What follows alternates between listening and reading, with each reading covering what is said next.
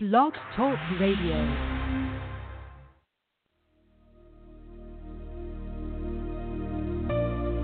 You're listening to Grounded Roots with Sam Black. Sam is a certified psychic medium, wellness coach, and is the executive director of Grounded Roots Wellness Incorporated, and is your answer to finding wellness in every area of life.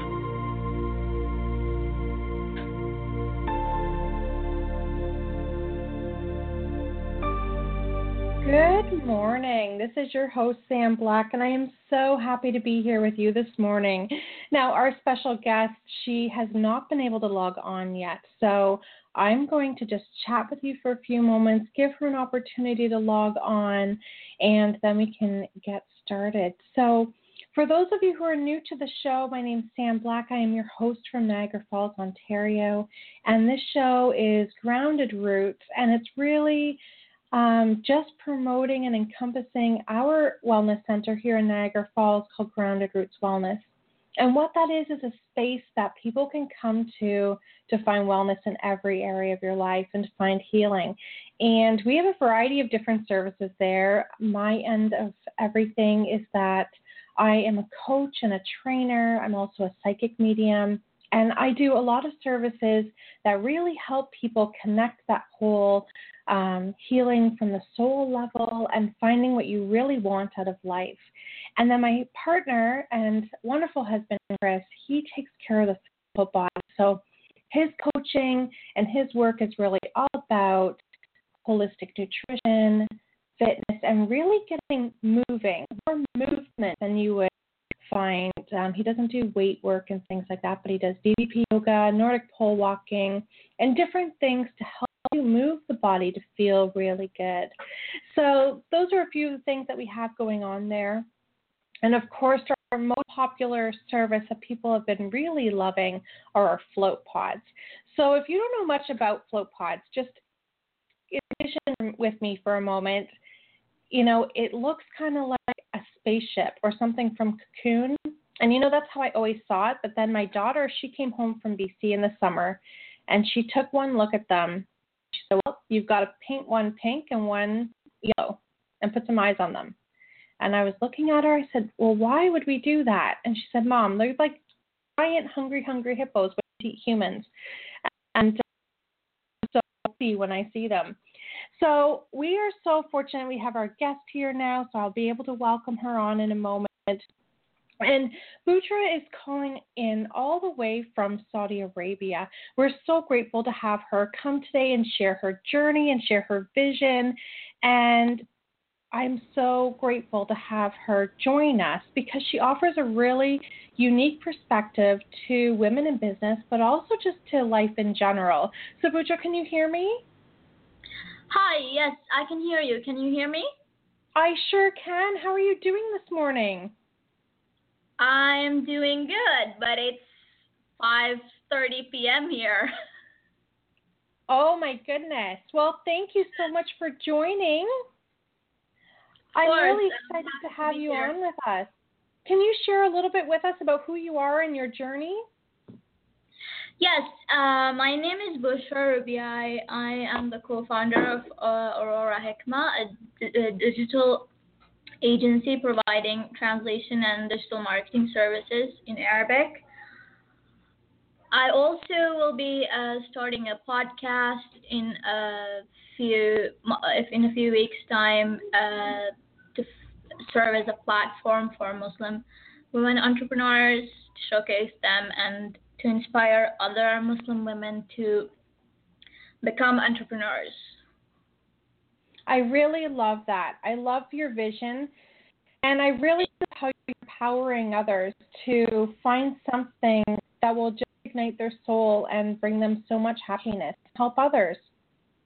Yes, yes, helping others. That's that's the most important thing, I think. Absolutely. And you know, in business, being of service is really the number one criteria. Sometimes people think it's about making money, but it's really not. The first step is to be of service, the money comes after. Wouldn't you agree? Yes, yes, because uh, I think that when you are being of service, then you're putting yourself out there and you're attracting um, you're attracting abundance and you're attracting positive things to yourself. And money is part of that because uh, what I believe that money is is it's a, it's a tool for us to use. We can use it in good or bad, and when we're being of service and we're kind of trying to help people, then definitely we're to attract it to do more good. And when you try to do more good, then it's just going to keep coming back to you. Absolutely, it's that whole law of attraction. You know, we're we're going yes. to attract what it is we're putting out into the world. And you know, money certainly is an opportunity to do a lot of good with. I mean, certainly some people don't use it for that purpose, but it, it can have that purpose for sure. Yes, yes, yes, yes. Um, it's funny that you talk about the law of attraction. Um, I haven't I haven't been reading a lot of this stuff except recently, but we have part of that in Islam. We believe that when one person does good, it comes upon them from seven to seven hundred fold. Absolutely. I really yeah. believe that too. I always, I always, uh, I always used to be resisting this sort of, you know, the law of attraction, all of this stuff because it's all, it sounds a little bit too new agey for most people. And when I actually happened to read The Secret, I actually, it, resonated with me so much more than you would imagine because I realized that it's more about just, you know, universal human values and this stuff is everyone can tailor it to your own beliefs. You don't have to like think that it's going to contradict with your beliefs. That's so true. And, you know, that's what I really love about the world we live in today. You know, we can travel the world either physically or even virtually, like we're doing today, and learn about different cultures and adopt different beliefs that feel right to us. And, you know, certainly the law of attraction you can find around the world. It's just worded a little differently. But essentially, you know, that whole do no harm and, you know, attract what you really want out of life, those are really helpful tools for people. Yes, yes, absolutely. Wonderful. So tell us a little bit about what you do. I know you do some translation work and you're working to help bridge um, the language barrier to make services accessible to everybody. Um, can you tell us a little bit about that? Yeah, so uh, the moment I'm working on a package called uh, House of Wisdom Publishing, you're actually the first like media outlet, if you call that you call yourself that if um, you're the first person that I'm using this name with publicly. Um, before that, it was just in my mastermind and in the Conquer Club, and well, that's uh, really exciting. Yeah, so um, we'll uh, we're uh, I'm hoping to launch in a week or so.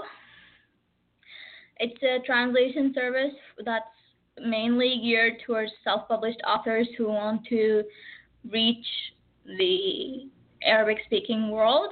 So um, what I know is that most self-published authors they struggle with uh, marketing and they struggle with the idea of giving up their rights to some publishing house so they would you know take control of things like selling to other countries and translating and things like that.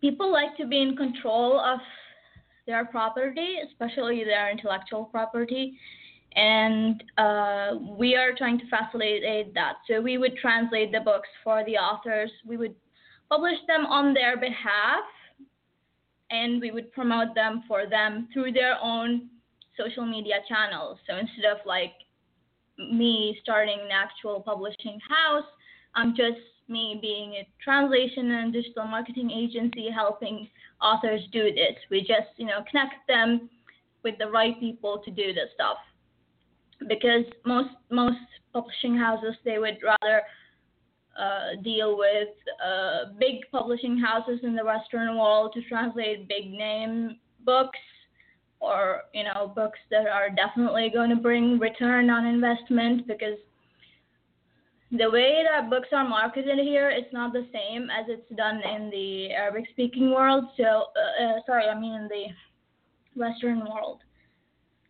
Um, so books are like a secondary thing. It's not like the most important way to gain knowledge, even though it, uh, there's a lot of emphasis on reading in Islam. But people struggle with being able to reach authors. So, for example, if I was a person who doesn't understand English, then I would not be able to talk to so many of my favorite authors. I would not be able to like tweet at them and say, "Hey, I liked your book," because they don't understand me. Absolutely. That what we're trying to do is we want to bridge that gap. So we want the self-published author to be able to translate their book, uh, publish it in the Arabic-speaking world, promote it through their own channels. So we would uh, create social media content for the authors so they can directly connect with those people. We would translate any things that come in, like people commenting on the uh, books and all that, and we would, you know, like for example, if a reader reads the book and asks a question, I would translate that question and send it to the author and get the author to answer it. I love that. See, so it's all about connecting people. I believe one of the biggest problems we have in this world is we have too many barriers. Everyone puts up this barrier and, you know, let me stay in my comfort zone. I don't understand that language. Oh, I don't, I'm not able to connect with that person. Oh, that person is a bit strange. That person is weird. That person, you know, um, there, we, there are lots of barriers that we just, you know, concoct in our heads and that, that helps spread hate and breeds misunderstanding and we kind of live in our own little bubbles. Right. And you know, which is really unfortunate because in today's age, we should all be able to bridge that gap. And I really believe that in the world, we have a lot more similarities than we do differences. Just like that law of attraction, you're saying that in Islam, you guys, you do have that belief of law of attraction. Um, yes. You know, that's one of our commonalities. It's not a difference. And I really believe we in this world have many more similarities and differences. And if people could just focus on the similarities and grow to understand the differences, it would really ease a lot of the the hurt and the anger that happens in the world because really those things are just based on fear and the unknown. And so I really love what you're doing to bridge the gap, to open the conversations and include everyone. I really love what you're doing.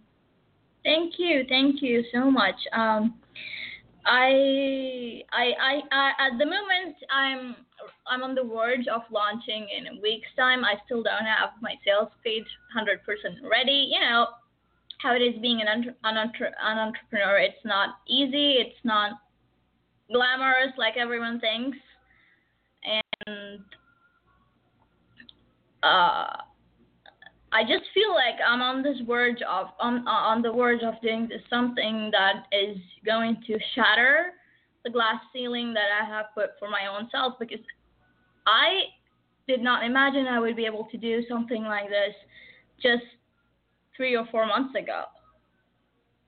I love that. That's incredible. So everybody listening, like please hear what Bouchra's telling us. Like three or four months ago, she had no idea that this could actually really happen you know, take your passions and just run with it because you can achieve great things. And Bushra, certainly what you are going to achieve is wonderful, not just for you or your community, but really for the whole world. Thank you. Yes, yes, that's that's what I'm I'm hoping to do. You know, it probably would be on a small scale because I'm just one person trying to do something, and I just can't do a billion things at the same time, but I really, really, really hope that this would help change things in the world, even well, on a very small scale. Absolutely, and that's where we start, right? We start as one person, and certainly we'll inspire others to join us. I don't, I don't see you as staying as one person, Bouchra. I really feel, you know, um, This is something that can really inspire others to join you and create a team. I would love to do that. I would love so to what, do that. what inspired you to um, go into translation and um, use that as your gift to the world? Well, um, I was raised in a bilingual home, so I always spoken Arabic with my father, and I always spoken English with my mother. Um, even when I was a kid, I used to be this person who will, you know, I'll go and my father would call me and tell me to say something to my mother, and he would tell it to me in Arabic. I would go and tell it to her in English, and I'd take her answer in English and go and tell my dad in Arabic. Uh, there is this uh, running joke that I like to tell that I have no idea, and no one has idea which language I spoke first because it's like both were at the same time. That is really cool. That's really, really cool. Here in Canada, we have two national languages. So we have English and we also have French. And Yes. I've spent quite a bit of time in Northern Ontario. And what's really funny is, you know, half the conversation can be in French, but like the sentence is half French, half English. You know, Yes, so I I, can understand that. it I quite well, that. but I don't speak it. So I can just imagine you being your little self running back and forth to your parents, and I think that's the cutest thing ever. And what a huge gift to have. Yeah. Um, speaking of French, I actually my father is uh, from Algeria, and there even there most people are technically speaking to an extent bilingual because a lot of people know both French and Arabic. They're taught French from about age uh, seven or eight in school, and uh, then I think in middle school they had an option to add another language, which usually is English. But almost everyone speaks French as good as someone who is from France. So That's incredible. Uh, yeah, it's ironic that I, you know, I would talk to someone, I would say that I'm Algerian, they would, oh, so you know French, and I'm like, not really. I can say a couple of words, but no. and then they're like, oh, okay, that's weird. So I like to think that uh, I carry this bilingualism thing in my genes, and uh, I'm fortunate to have it as English and Arabic both, uh, because it's a very much needed uh, uh, language pair compared to French and Arabic. I mean, almost everybody in the world speaks English to some extent, but not almost everybody in the world speaks French to some extent. Absolutely. Absolutely. So, one thing I wondered about being a new woman in business have you Mhm. found that there's any gender inequalities or some barriers to overcome with respect to gender? Um, are you talking about like in society or in my family or myself? would- I would say mostly in society as a woman in business, but certainly, you know, we can have family perspectives on that too, especially if there are family beliefs that, you know, as a woman you need to do this and you're breaking and doing something totally different. But I just love to hear your perspective on that because I know um, you know, we've been talking a lot about gender inequality on the show with business, and Mhm. certainly some of the ladies are feeling it here in North America. And I've talked to some of the ladies in Australia and Europe, and they're feeling it as well. And I just wondered, uh, are you are you encountering any of the issues around gender inequality being a woman in business? Well, I haven't had someone yet tell me, you know, directly that you shouldn't do this because you're a woman in business, for example. But because um, I don't deal with clients in person, I um, usually over the phone or through the internet, so email, phone, Skype, Zoom. Uh, I do have some things that are just, you know, the general stuff that everyone uh, gets in society, and in terms of my own beliefs that I have internalized from people around me, yes, there are some things like I keep thinking about how am I going to balance this with family and in the future kids and I think in that there comes some uh, gender inequality because no one is going to tell a guy the same thing. A guy isn't going to think, how am I going to balance my business with my family and my kids, right? No, not too often. Not yeah. too often. Yeah, so I think that's that's pretty universal. We can't just say that it's something it's from the Middle East or anything like that. It's like no, not at all. All over the world, yeah. Absolutely. I mean, the generalization is that we're the nurturers, right? So, yeah. um, you know, we've got our nurturing to do, but we've also got some really important business to do too.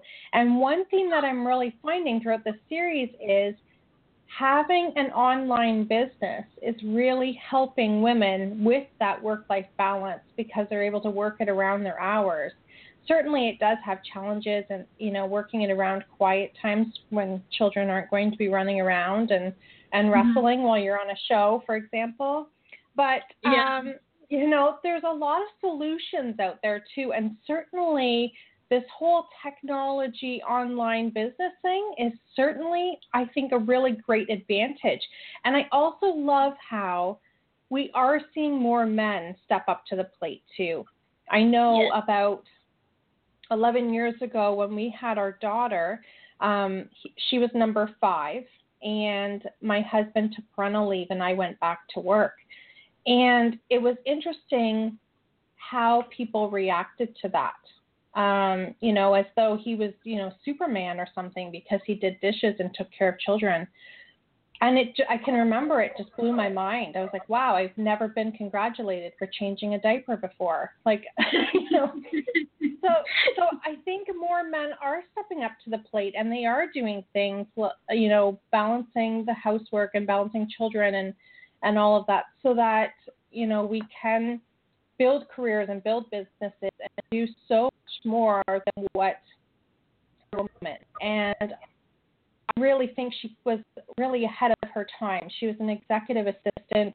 Um, and she was a working mom. Like when my mom was a child, she she was raised and babysat by, you know, family members and things like that because my grandmother mm-hmm. went to work. So for as long as mm-hmm. I can remember, my grandfather did the housework. My grandma did wow. the cooking, but they both worked. So I was I'm so blessed to have been raised with that example. And then on my dad's side, my grandma was a homemaker and she was like the best homemaker in the whole world. So I really got to see both sides of the coin. Um yeah. And it really empowered me to become a career woman as well. And I'm so blessed my husband's supportive of that, but I know that that's not the case across the board. A lot of people struggle with that. Yes, I have definitely seen a lot of that. Yeah, lots of people in the groups they talk about these things. Um, husbands, fiancés, boyfriends, whatever, partners not understanding the whole journey of being an entrepreneur. Why a woman would want to do this instead of go and just do a job and you know. Absolutely. Yeah. Well, there's certainly a lot of um, benefits. Nice I think those men you... see that. yeah. I wanted to say that it's nice that you talked about your grandma being your inspiration because I also have a similar story. Uh, my grandma was taking care of her family from a very young age. So she uh, left school to work and then she was taking care of her family. Then even after she got married, she didn't stop working except after they moved to here to Saudi Arabia. Then now, even though she's in her 70s, she's running her own school. Wow, that's inspiring. That, that, that, yeah, that inspires me a lot. I mean, the other day I was talking, I was recording in a podcast episode for uh, my podcast coming up, and uh, we were talking about who inspired my guest, and then she was talking about this whole thing about the concept of everyday leaders instead of you know big name leaders. Like we can always throw around names like Bill Gates or Melinda Gates or Michelle Obama, you know, someone inspired me, but it's the, the true people who inspire are the people who are around you, the ones who are the leaders in your everyday life, but they don't necessarily always make it big. You're right. You're right. My two yeah. greatest inspirations for business would be my grandmother and my dad. And um you know, without those two, I don't know that I ever would have developed the passion for business that I have. Yeah. That's that's amazing. So, aside from your grandmother, who would your other big inspiration be, do you think? Hmm, that's that's a, that's a question that I haven't pondered on a lot. um, I've been inspired a lot lately by some of the some of our fellow Conquer Club members how they're stepping up and you know being visible and showing themselves their th- true selves. A lot of us we try to put up this front in business that we are professional and you know we don't show ourselves through that. Yes we have to be professional but at the same time we have to be professional in our own way. So me being professional doesn't mean that I have to look like every other businesswoman out there. I don't have to remove my hijab for that. I don't have to put on a ton of makeup for that. I can be just who I am and be a businesswoman. I can be this person who reads too many books and still be a businesswoman. It's not Absolutely. taking anything away from me. I love that because you know we're all little sparks of perfection. And I think yeah. in society, people focus on where they're failing or where they're not good enough, the imperfections. But if they could just remember that they were created as a little spark of perfection, they're a little ah, piece of our like universe, that. then, you know, they'd be a little gentler on themselves, I think. And I really love how, you know, we're so fortunate. We, um, Bouchra and I are both in the uh, Conquer Club with Natalie MacNeil, and yeah. so we're surrounded by these beautiful, fabulous entrepreneurs who are just trying to be themselves and get their gifts and share share their talents. And um, so we have that really great support, and I really encourage you if you're interested in in going into business, make sure you have a support team. You know, all I always tell everybody, all good coaches have coaches, and rather than looking at it from a competitive perspective, join forces to come up with some really great brainstorming because the reality is that we'll all package our gifts in our own way. It's okay if it's the same type of idea, we'll all have our own little spin on it. So it's not about competition as much as it is about empowering each other. And that's really what this series is all about. So, Bouchra, yeah. we only have a few minutes left. So, what can you tell us about your upcoming podcast before we go?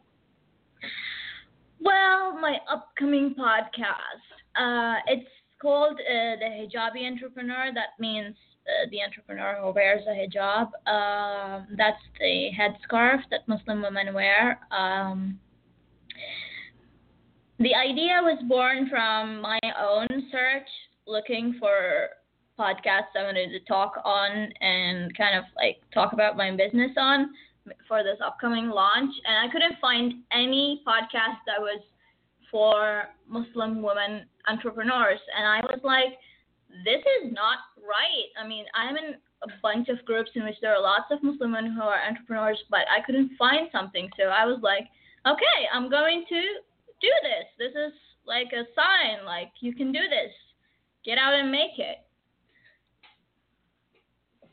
You know, I really love that. And, you know, it's really important that people feel that they have a community that they can relate to. And I mean, with thousands of podcasts out there, you couldn't find one. I love right. that you just said, okay, this isn't right. I'll just I need to create my own because there are so many women who are going to benefit from your podcast. There are so many people who you're going to inspire. And um, certainly the beauty of podcasts is it's it's around the world. It's not just in our neighborhood. So we can really connect with so many. And I know with this show, I've been so blessed to talk to women around the world. And, um, you know, I can really see that happening for you too. And what a great blessing you're going to be to those women. Thank you. Thank you. Thank you so much for joining us today. I know everyone can learn so much from you. Can you share with us how can people follow you or find you?